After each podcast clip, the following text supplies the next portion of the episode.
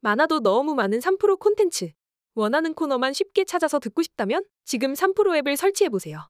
3프로의 모든 콘텐츠를 가장 잘 정리해 놓았습니다. 네, 닭고기는 많이 커. 그래 닭고기 먹으면 되죠. 음? 아, 아 구미에서 교촌치킨 시작된다는데 구미예요, 그게? 그렇다는데 대구 쪽 아닌가? 구미가 어. 대구 가까워. 가깝긴 하죠. 어, 아, 구미에 저 자라탕 유명한 데 있었는데 아, 못 가셨네 거기. 다음에 가야지. 박정희 대통령 그 기념관이 거기 있죠. 아, 구미. 아, 구미. 박정희 대통령. 아, 그러네. 그래 네. 구미 시장인가 그분이 왜 음, 예전에 무슨 전국체전 같은 거 할때 음. 되게 유명했었어요. 맞아요. 큰 차에다가 이렇게 음. 박정희 대통령 사진을 이렇게 엄청 크게 실어갖고 전국 체전 할 때 행진을 했던 기억이 납니다. 네. 자, 우리 권순우 팀장 한번 모셔볼까요? 네. 네, 어서 오십시오. 예, 안녕하세요. 삼프로TV 권순우 취재팀장입니다. 네, 어서 오세요. 반갑습니다. 예. 자, 오늘 뉴스들도 또 준비를 좀 해주셨을 텐데 예, 미국 소식부터 한번 갈까요? 이게 뭐 지수만 살펴보면은 뭐 S&P 500이 또 사상 최고치를 경신을 했습니다. 다우존스는 조금 하락했고요. 다우존스는 마이너스 0.26%를 기록했고 나스닥은 0.36%, S&P 500은 0.08%가 올랐습니다. 근데 뭐 사실 뭐 지금 나- 뭐 지수 자체로는 별 얘기를 안 하더라고요. 왜 너만 가니 정도의 이야기고 네. 이게 뭐뭐 금리가 어쩌고 환율이 어쩌고 뭐 이런 얘기도 별 의미가 없어진 것 같아요. 지수는 그냥 가고 있으니까요. 네. 그러면서 이제 실적 시즌이라 보니까 개별 주식별로들 많이 관심을 갖게 되는데 마이크로소프트의 시가총액이 장중에 3조 달러를 넘어섰습니다. 1대 1등 굳히기에 이제 어 애플도 뭐 많이 올라왔다 내렸다 가지고 이제 경합을 하고 있는데 3조 달러. 예 코스피가 한 2천조 좀 되거든요. 음, 저 3,700, 3,800조네. 3,900조. 그러니까 마이크로소프트 하나가 이제 삼, 코스피 코스닥이 한 400조 되니까 음. 코스피 코스닥 코스닥. 합쳐도 뭐 또 한참 남네요 돈이. 장외 시장도 다 살 수 있겠네. 뭐 장외 시장은 다 합쳐봐야 얼마 안 될 거니까. 아 이게 뭡니까? 아니 우리나라 모든 그 상장사들 다 합쳐도 한 회사한테 안 된다는 거예요. 그렇죠. 아니 그리고- 근데 또 창업자인지 창업자이자 그, 그 기업을 세운 사람은 전 세계를 돌아다니면서 좋은 일 하고 있잖아. 아 무슨 재단 빌 세워, 게이츠는? 예, 재단 세워갖고. 그거 그건 좀 부러운 것 같아요. 우리나라도 이렇게 기업 잘 돼가지고 그러니까. 그거 막 기업 끌어안고서 맨날 뭐 상속한다고 욕 먹지 말고 아 그러니까. 좀 좋은 일 하면서 명예롭게 어? 그런 것들도 참 부럽기도 아 근데 하네요. 또 동시에 또 그렇게 써도 좋은 일 써도 본인 재산은 더 불었을 걸. 주가가 올라서. 얼마 아이고, 좋아. 아우. 그분은 본인 자산 이자만 쓰더라도 다 못 쓸 겁니다. 얼마나 좋냔 말이야. 야.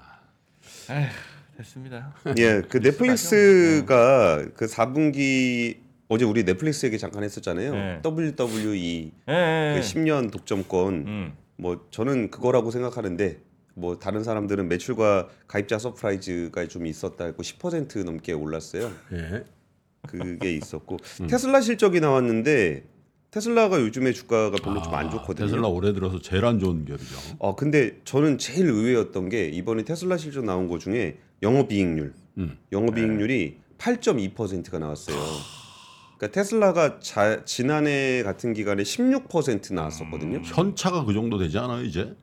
아, 현대자동차 팔 기아는 그 팔이면? 정도 될 것 같은데. 어? 아, 뭐 현차 무시하세요?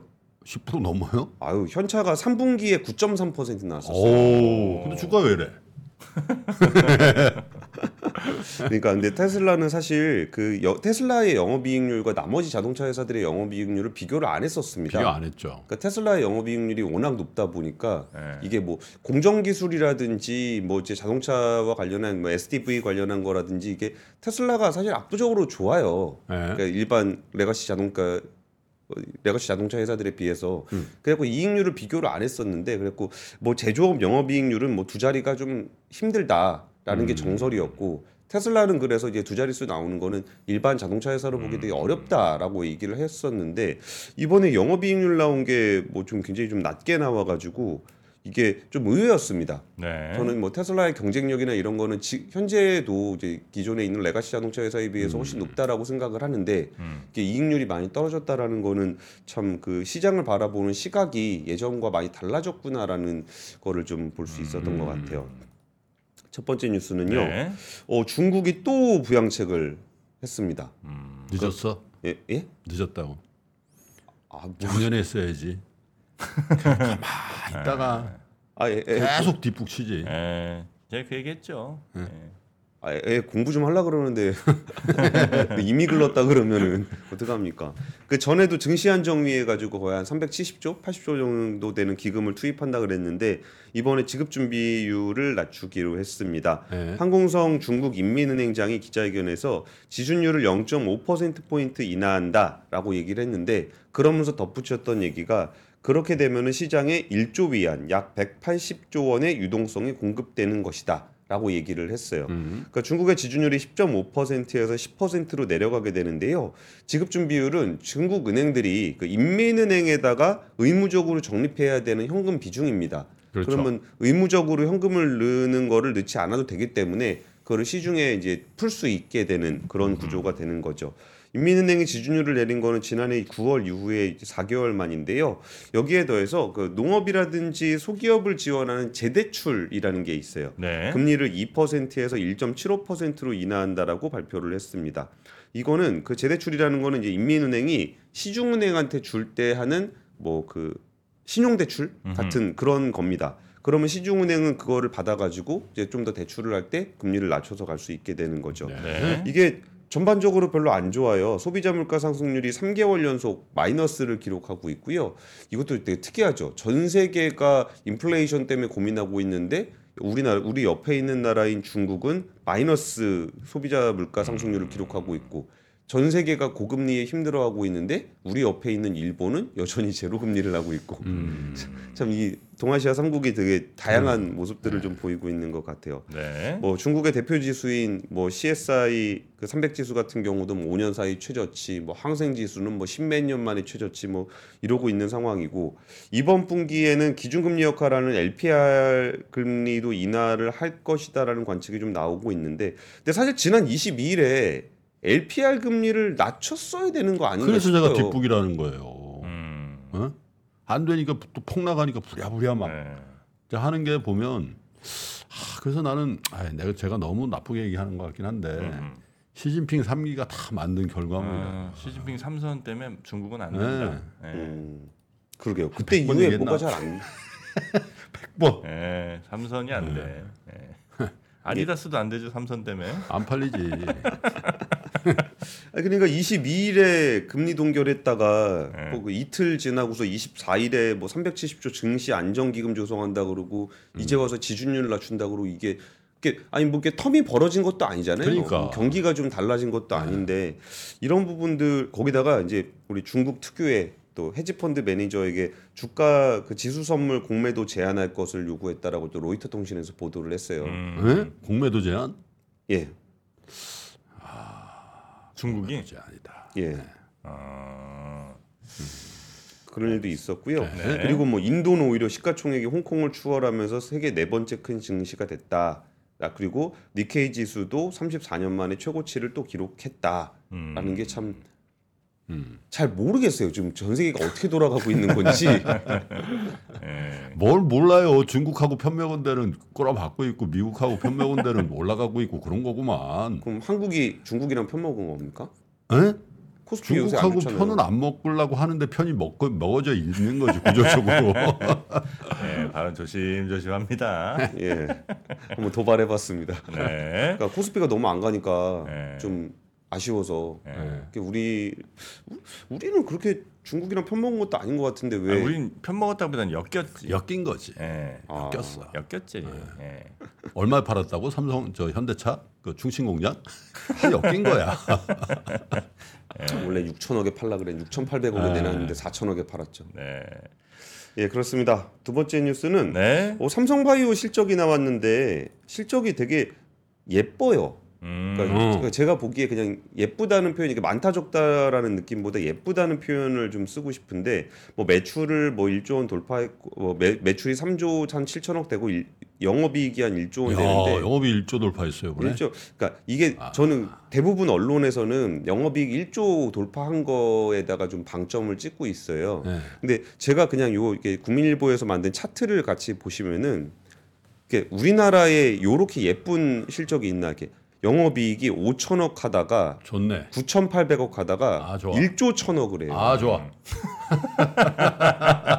저렇게만 되면은 에, 아, 그리고 좋아. 매출이 1조 5천억 하다 3조 하다 3조 7천억. 예. 아, 그러니까 이렇게 그 따박따박 성장하는 경우를 좀 보기가 좀 어렵잖아요. 음. 그러니까 그런 부분들에서 아 좀 다른 기업들에서도 이런 실적이 좀 나왔으면 좋겠다라는 생각이 좀 들어가지고 지금 삼성바이오 실적을 가지고 왔어요. 쌈바는 전혀 중국에 엮인 게 없잖아. 삼바가 음. 아, 뭐 중국 안 가실 생각이세요? 못 가. 포기하셨어요 이미. 그리고 지금 이 표 다시 보여주시면 격차가 엄청 크죠. 예. 어, 매출과 이익의 격차. 네? 근데- 뭐큰 거예요 저게? 아 그러니까 상대적으로 적은 건데 요요 요 요 차이가 아 제가 말을 잘못했네요. 네. 뭐가 격차가 커요 저게? 여- 격차가 좁다라고 얘기를 해야 되는데 네. 아, 영업이익률이 무려 41%입니다. 그러니까. 예. 그 매출 나온 아. 거에 그러니까 열 뭐시 100원 팔면 한 40원 남는다는 거잖아요. 그러니까 이렇게 40은 이익률이 아닌 것 같은데 3조 6천억인데 1조 천이면 저게 영업이익률이 한 20몇 프로 아니? 27, 8%? 아 그런가요? 네, 40몇 프로는 안 나오겠지. 어, 네. 예, 뭐 제가 네. 예, 그 어쨌든 넘어가겠습니다. 네. 근데 이익률이 굉장히 높아요. 그렇죠. 저 정도면 엄청 높은 거야. 예, 예. 그러니까 이게 사실 삼성바이오라는 회사가 그 음. 바이, 바이오 foundry잖아요. 바이오 의약품 파운드리 이제 제조해 주는 거잖아요. 음, 그러니까 CMO 회사인데 이게 제조는 보통 이익률이 그렇게 높지 않잖아요. 제조만 하는 거는. 네. 근데 여기서 이익률이 거의 이렇게 높게 나온다라는 것도 굉장히 좀 인상적이었고 이게 그 군- 바이오 업계 평균 이익률이 거의 한 10%대인데 이거보다도 훨씬 높게 나오고 있는 거예요. 그러면서 그 스위스의 론자라든지 중국의 로시바이오, 우시바이오 이런 데가 그러니까 글로벌 top level의 CMO 회사들이거든요. 음. 근데 여기도 그 어, 이익률이 거의 한 30% 정도 되는데 그거보다 더 높게 나온다라는 게 굉장히 인상적이고 음. 생산 규모를 기준으로 보더라도 60만 리터로 삼성바이오지가 글로벌 1위를 차지하고 있어요. 음. 그리고 이게 생산 규모뿐만 아니라 수익성 측면에서도 그 CMO, CDMO 시장에서 선두가 돼 있다라는 게 좀 인상적이었습니다. 그리고 여기서 이제 지난해 화이자, 노바티스 같은 대규모 위탁 생산 계약을 따내면서 수주 기준으로 그 3조 5천억을 음. 좀 수주를 받아놨거든요. 아, 그 4분기가 영업이익률이 40%좀 나왔네요. 아 분기. 아, 분기. 그리고 아, 아 제가 이 표는 저기군요 연간이군요. 연간이고. 아, 그렇겠죠. 예, 예. 제가 좀 숫자를 좀 헷갈렸습니다. 네. 그래서 이렇게 돼 있는 게 지금 뭐 매출도 늘어나고 있는데 이익률도 괜찮고 음. 생산 캐파도 글로벌 1위인데다가 여기에 수주도 엄청 많이 쌓여 있다. 음. 이게 참 좋은 실적이에요. 물론 주가도 그만큼 많이 올라서 네. 지금 뭐 주식이 뭐 싸다 비싸다 앞으로 더 갈 거다 이런 얘기를 드리는 건 아니에요. 근데 여기서 글로벌 그 탑한 20개 제약사 중에 14곳을 또 고객사로 가지고 있거든요. 음. 그래서 이런 부분들이 그리고 여기다가 좀 오늘 앞으로는 뭐 여기 뭐 오늘 이번에 장사하고 끝나는 거 아니야? 뭐 이른바 피크아웃 이런 얘기도 할 수 있잖아요. 네. 근데 여기서 이제 그 항암제 같은 경우에 이게 실어가지고 항체 약물 접합체 음. 딱 가서 항암 암 물질만 공격하는 그거 있잖아요. 음, 음. ADC라고 불리는 네. 항체 약물 접합체가 이제 글로벌하게 좀 뜨고 있는 음. 의약품이거든요. 근데 이런 부분들도 올해는 ADC 생산 공장을 또 가동하기로 했어요. 음. 그러니까 이 부분이 뭐, 뭐 삼성바이오가 막 엄청 좋아 뭐 이런 얘기를 드리려 고 그러는 게 아니라 그러니까 기업을 보실 때 이런 기업들이 좀 많아졌으면 좋겠어요. 뭐 매출도 괜찮고 이익 성장률도 괜찮고 그러니까 이익률이 높다라는 거는 이제 다른 데들과의 경쟁력이 좀 있다라는 얘기거든요. 네. 그리고 이제 뭐 글로벌 top level에 있는 그런 제약사들이 와서 주문도 좀 하고 그리고 좀 그 다음 세대의 어떤 추가적인 성장 동력도 갖추고 있는 이런 기업들이 좀 많아졌으면 좋겠다라는 좀 생각이 들어가지고 이 삼성바이오 실적에 대해서 좀 눈에 좀 많이 네, 들어왔습니다. 네. 아니 근데 저거 보면서 저렇게 하면 이제 뭐 저 조단위 이익이 나잖아요. 예. 그럼 저것도 이제 뭐 재투자도 하고 이렇게 할 텐데 삼성 같이 그 캐시도 많고 저런 역량이 있는 기업이 우리는 왜 오리지널 그 신약 있잖아요. 개발. 그 예를 들면 뭐 스위스나 뭐 프랑스 이런 데들도 음. 신약 개발하는 로슈라든지 이런 거 뭐 엄청나게 좀- 그 뭐죠? 저 스웨덴 그 론자, 로, 아 이거 있잖아요. 노 있잖아요. 노바티스? 비만 비만 치료제 그 아 노보노디스크 덴마크. 덴마크. 예, 예. 야 그런 회사 하나 나오면 음. 우리나라도 그죠 아 근데 할 수 있을 것 같은데. 아 근데 TSMC처럼 그걸만 전문적으로 잘해도 뭐 그것도 괜찮죠. 네. TSMC도 뭐 전 세계적인 또 1위 기업이기도 하니까. 그러니까. 근데 네. 뭐둘 다 하면 다 좋죠. 뭐 신약도 잘하면 좋고 파운드리도 잘하면 좋은데 근데 삼성바이오에는 에피스가 있죠. 바이오 에피스. 음. 거기가 네. 그 바이오 시밀러 같은 경우에 한 일곱 종 정도 판매하고 있고 휴미라 같은 경우도 그 뭐 자가 면역 질환 치료제가 있는데 그것도 글로벌 1위 하고 있는 거는 맞습니다. 근데 오히려 그 신약 개발과의 아쉬움보다 뭐 이 얘기 굳이 뭐 이런 얘기 굳이 넣어서 쫓으냐 하실 건데 내일 삼성바이오 그 판결 나와요. 결심 공판. 아 그래요? 그러니까 뭐 신약이냐 네. CDMO냐 뭐 그걸 떠나서 거버넌스. 네. 아, 그리고 신약은 무엇보다도 그 기초 학문이 매우 중요하다. 어? 음. 정프로는 또 그렇게 판단하고 우리 있습니다. 기초학문이 많이 모자라요. 기초 학문에 대한 투자가 우리가 너무 좀 부족하기 때문에 아마 신약 아니 그러니까 지금부터 시작해서 한 30년 보고 사, 한 아. 50년 보고 하자죠. 로슈 노바티스가 다 스위스 건데 네. 스위스가 언제부터 뭐 기초학문이 뭐막 그런 나라였나 원래 그 양치고 소치고 그러는 나라인데 예, 세 알프스의 번째 소녀 하이디 아니야. 세 번째 뉴스는 네. 기초 학문이 잘 안 클 거라는 기사입니다. 한국경제신문의 기획 기사인데. 아침에 눈에 딱 들어와가지고 네. 그 얘기 들어보셨어요? 학생들이 잘못하면 소년원을 가죠. 아, 대학생이 잘못하면 어디에 가죠? 형무소 가겠지. 대학원 가요, 대학원. 대학원 가요? 무슨 일이 아니야. 그런 얘기가 아, 있죠. 그러니까 인문학 지원에는 석박사가 없고 공대생도 해외로 가고 아. 있다라는 한국경제 신문의 기획 기사인데 네. 서울대 인문대학의 27개 학과 중에 7개 학과에서 석사나 박사 지원자가 한 명도 뽑지 못했다라는 얘기예요. 아 지원자가 없다고요? 예, 아예 없다고요. 아예. 아, 서울대도 지금 석사과정 폐지를 해야 된다고 그러는데. 2024학년도에 서울대 인문대학교 음. 소속의 도거 동문학과와 노어 노문학과는 석사과정 지원자가 한 명도 없답니다. 아예 음, 제로고요.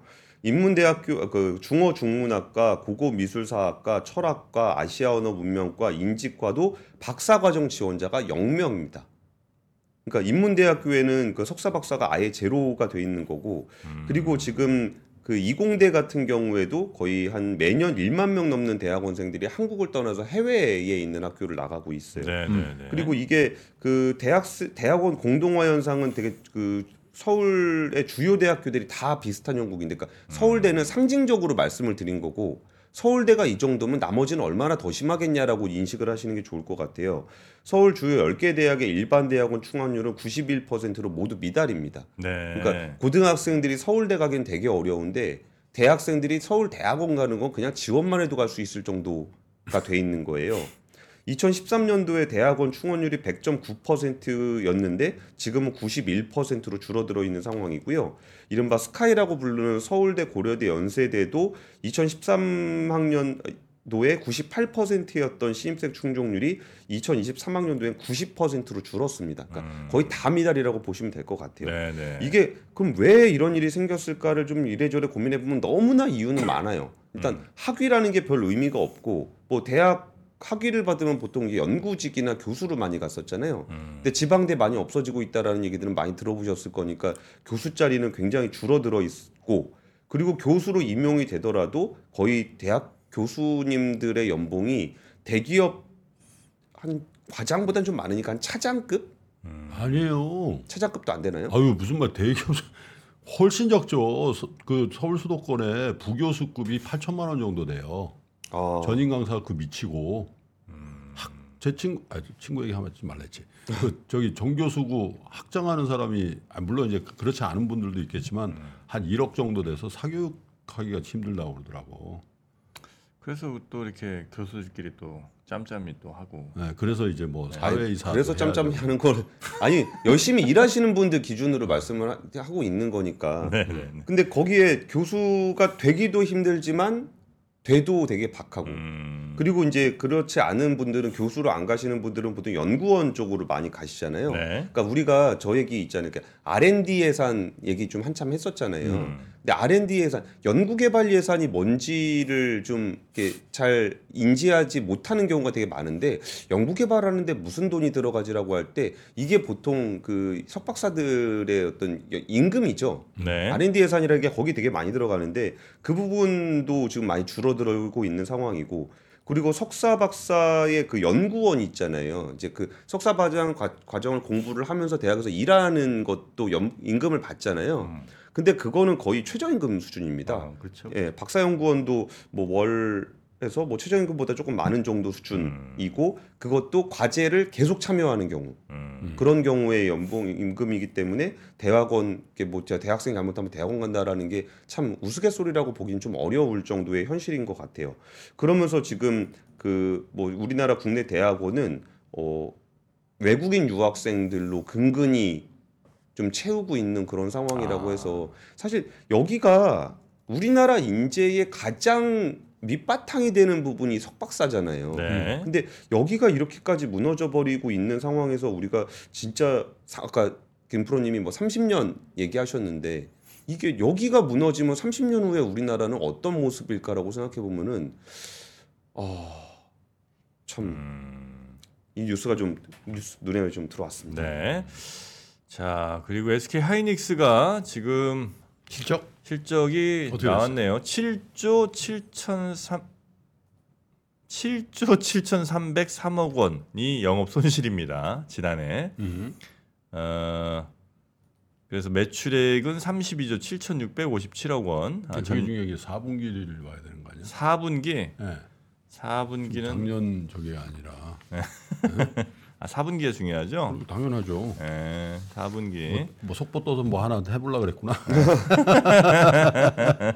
아, 4분기 따로 안 나온 것 같은데. 네. 예.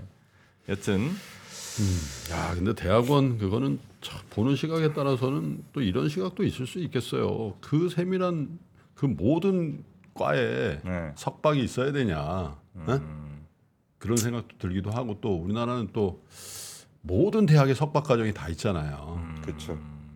아 사실 그 그것도 참 문제거든 사실. 그냥 좀 집중 좀 할 필요가 어, 있는데. 학부 음. 저 미국에 보면 그 리버럴 아트 칼리지라고 학부 위주의 그 어? 인문 그아 교양 예. 그런 학교가 굉장히 많고 또 안 알려 있지만 그런 학교가 굉장히 명문이 많아요. 음, 예, 그런데 우리나라는 모든 대학이 다 university로 돼 있어가지고 네. faculty 위주의 그 석박 과정이 다 설치가 돼 있거든. 그래서 음. 그것도 참 학제를 꼭 네. 그렇게 해야 되나? 음. 정말 공부하고 싶은 사람들은 네. 정말 더 전문적인 그 가서 공부를 하고 음. 나머지는 교양인을 근데 그게 이제 AI 시대 또 우리 디지털 컨텐츠 저희만 해도 컨- 위스턴 칼리지에서 거의 석박 과정 해버리잖아요 저희가. 네? 중동에 대해서 그거보다 더 어떻게 석박 과정에서 네, 네. 네. 아, 나왔죠? 4분기 음, 이거 맞나요? 음, 11조 3,055억. 음, 예상치가 10조 4,321억이었는데 음, 예, 그렇게 좀 예상치보다 조금 더 나왔고 음. 영업이익도 예상치가 마이너스 1,115억인데 영업이익이 3,461억 나와서 이 정도면 surprise 같습니다. surprise. 음, 예. 그리고 스위스 음. 어, 노벨상 받은 사람이 27명이랍니다. 전통적인 어, 정밀공업 강국이었고요. 아, 그러니까 내가 그건 아는데 네. 하이디 얘기하지 말라고. 처음부터 그러진 않았을 거라는 거지. 내가 30년, 50년 보자 그랬잖아. 네. 우리는 안 된다는 거예요, 그래서? 왜 갑자기 그렇게 가요? 아, 우리 당연히 할 수 있죠. 네. 네. 자, 그러면 뉴스 3요 정도로 정리하고요.